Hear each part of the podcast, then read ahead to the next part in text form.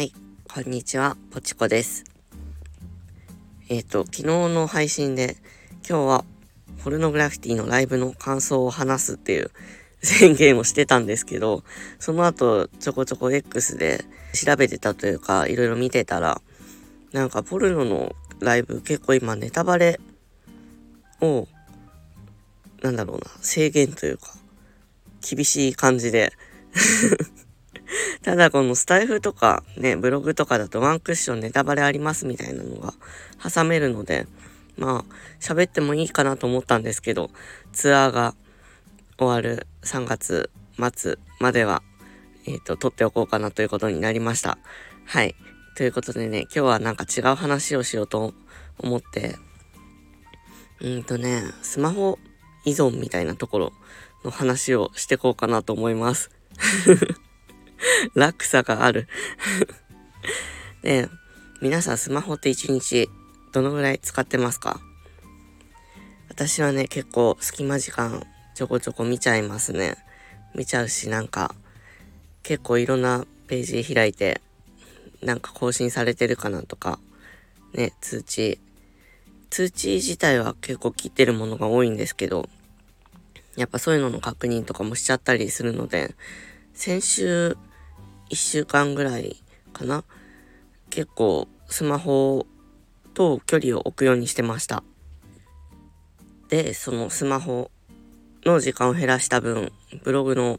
えーと、トップページ整えたりとか、自分のアウトプットだったり何か作る方に時間を使ってました。で、スマホってなんであんなに中毒性が高いかっていうと、これは結構有名な話なんで知ってる方ももしかしたら多いかなと思うんですけど、あの、スマホってやっぱりさっき言ったように更新するとか通知が来るとかで、あの、ランダム性がかなり中毒につながってるんですね。うんと、原理としてはギャンブルの、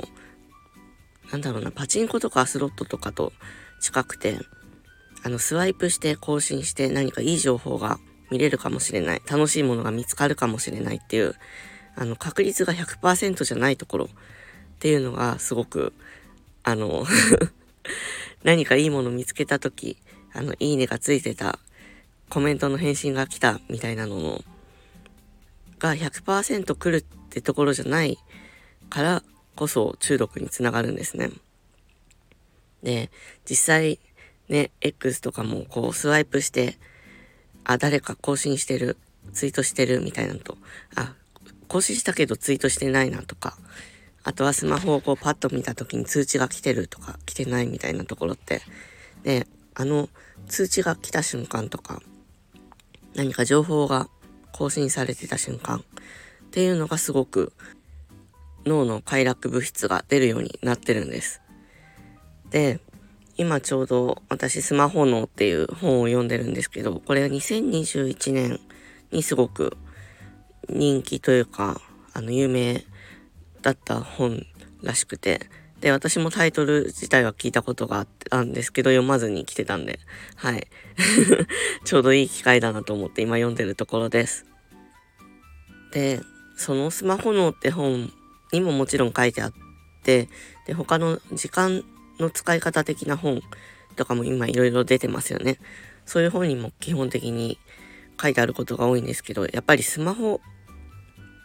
とどう付き合っていくかってかなり、この今生きてる人たちにとっては課題だなって、はい、感じましたね。だし、自分もやっぱ普段生活しててすごく思いますね。なので、もう、なんだろう、自分の意思でどうこうするっていうのはやっぱり難しいので、物理的に何か制限をつけるとか、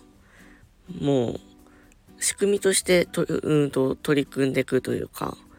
やっていくしかないんだなっていうのを 思ってて、皆さんはどうですかね、スマホ。うまく付き合えてますか？はい。ということで、今日はえっとね、その最初に言ったように、ポルノのライブの話をする気満々だったので、あんまり、このえっ、ー、と、スマホの話、まとまるところというか着地点がないんですけど、皆さんに聞いてみました。そんな感じで、今日はこの辺で終わりにしたいと思います。そう、スマホの話というか、SNS とか、その何か毎日更新される情報とかね、ニュースサイトみたいなのとか、あと私結構漫画アプリとかも見ちゃうんですけど 漫画アプリというか漫画アプリ入れると多分無限に見ちゃうのでブラウザから見るようにしてるんですけど、やっぱり更新されてるなって時間とか気になったりするし、そういうのの積み重ねで多分、うんとうまく付き合えてる時と、あとはちょっとメンタルバランス崩れた時とかに引きずられるというか引っ張られやすい時とあるなっていうのも自覚があるので、その辺